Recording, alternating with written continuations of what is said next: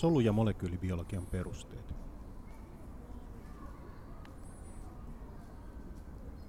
Vesi on hyvin poolinen molekyyli, jossa happiatomi vetää elektroneja huomattavasti vetyä enemmän sen puoleensa. Tällöin vesimolekyylissä hapella on osittainen negatiivinen ja vedyllä osittainen positiivinen varaus. Kuten kulombillaista olemme oppineet, vetävät vastakkaismerkkiset varaukset toisiaan puoleensa, jolloin vesimolekyylit muodostavat väliaikaisia vetysidoksia, happimolekyylin vetäessä puoleensa viereisten vesimolekyylien vetyatomeita.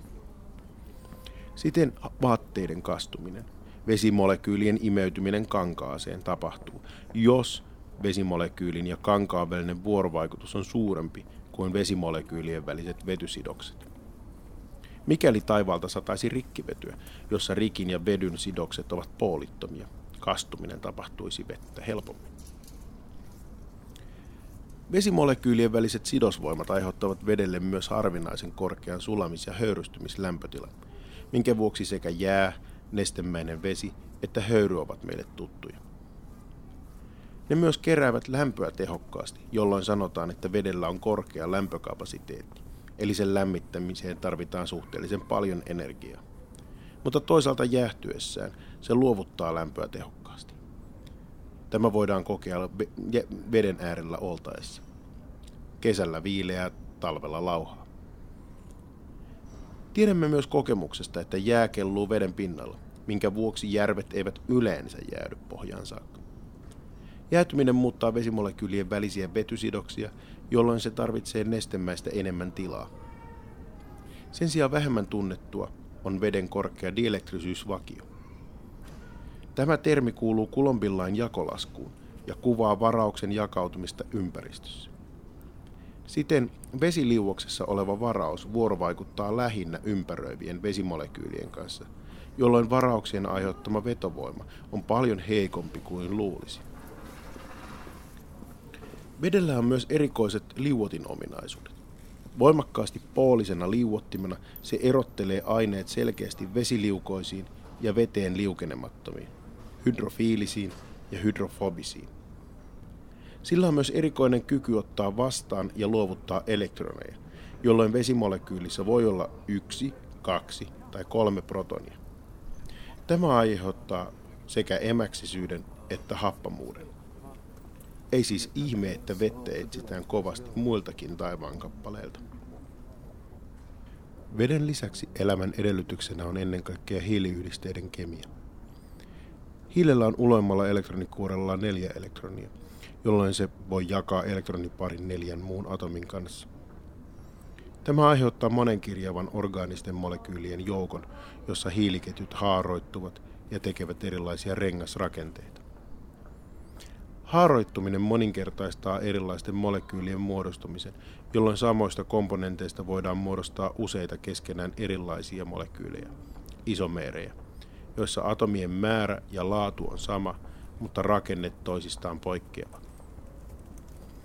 Vaikka hiilen kemiaa kutsutaan orgaaniseksi ja sen koulukirjaesimerkeissä opetellaan suorien hiiliketjujen nimeämisen systematiikkaa, on pelkistä hiilien ketjuista koostuvilla suorilla molekyyleillä hyvin vähän biologisia sovelluksia.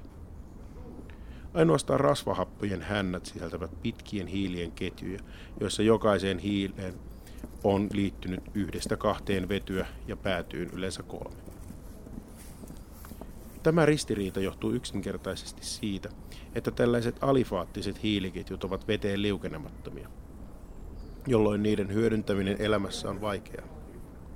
Siten, jotta hiiliketjut saataisiin liukenemaan ja lisäksi toiminnallisesti aktiivisiksi, laitetaan niihin toiminnallisia eli funktionaalisia ryhmiä.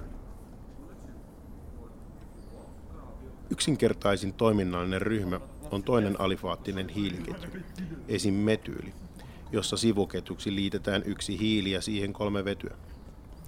Tällainen ryhmä ei luonnollisestikaan lisää molekyylin vesiliukoisuutta, mutta vaikuttaa sen pakkautumiseen ja vuorovaikutukseen muiden rasvaliukoisten molekyylien kanssa. Seurauksena voi olla hieman muuttunut molekyylin muoto, joka voi vaikuttaa molekyylin toimivuuteen, mutta seurauksen ennustaminen on melko haastavaa. Toinen yleinen toiminnallinen ryhmä on alkoholi. Tällöin hiiliketjuun liitetään hapesta ja vedystä koostuva OH eli hydroksiryhmä, jonka poolisuus lisää huomattavasti molekyylin vesiliukoisuutta muodostaessaan vetysidoksia. Biologisissa oloissa hydroksiryhmät eivät helposti luovuta protoneita, mutta jos vety saadaan irrotettua, muodostuu karbonyyliryhmä, jossa happi on kaksoissidoksella kiinni hiilirungossa. Muodostunutta molekyyliä kutsutaan ketoniksi tai aldehydiksi, ja se toimii alkoholin tapoin vesiliukoisuutta lisäävänä. Vetysidosten lisäksi vesiliukoisuutta voidaan lisätä varauksilla, joita saadaan karboksyylihapoilla tai amiineilla. Karboksyylihappo, eli K-ryhmä, luovuttaa helposti protonin muodostaessaan negatiivisesti varautuneen anionin. Vastaavasti aminoryhmä, jossa hiileen on liittynyt typpeä, NH2, toimii protonin vastaanottajana muodostaen positiivisesti varautuneen kationin. Luonnollisesti nämä varaukset voivat vetää toisiaan puoleensa, mikäli lähekkäin sattuvat. Harvinaisempi toiminnallinen ryhmä sisältää rikkiä.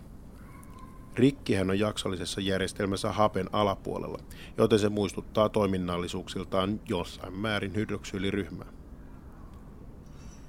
Rikki on kuitenkin vähemmän halukas varastamaan elektroneja, joten tioliryhmät eivät ole poolisia.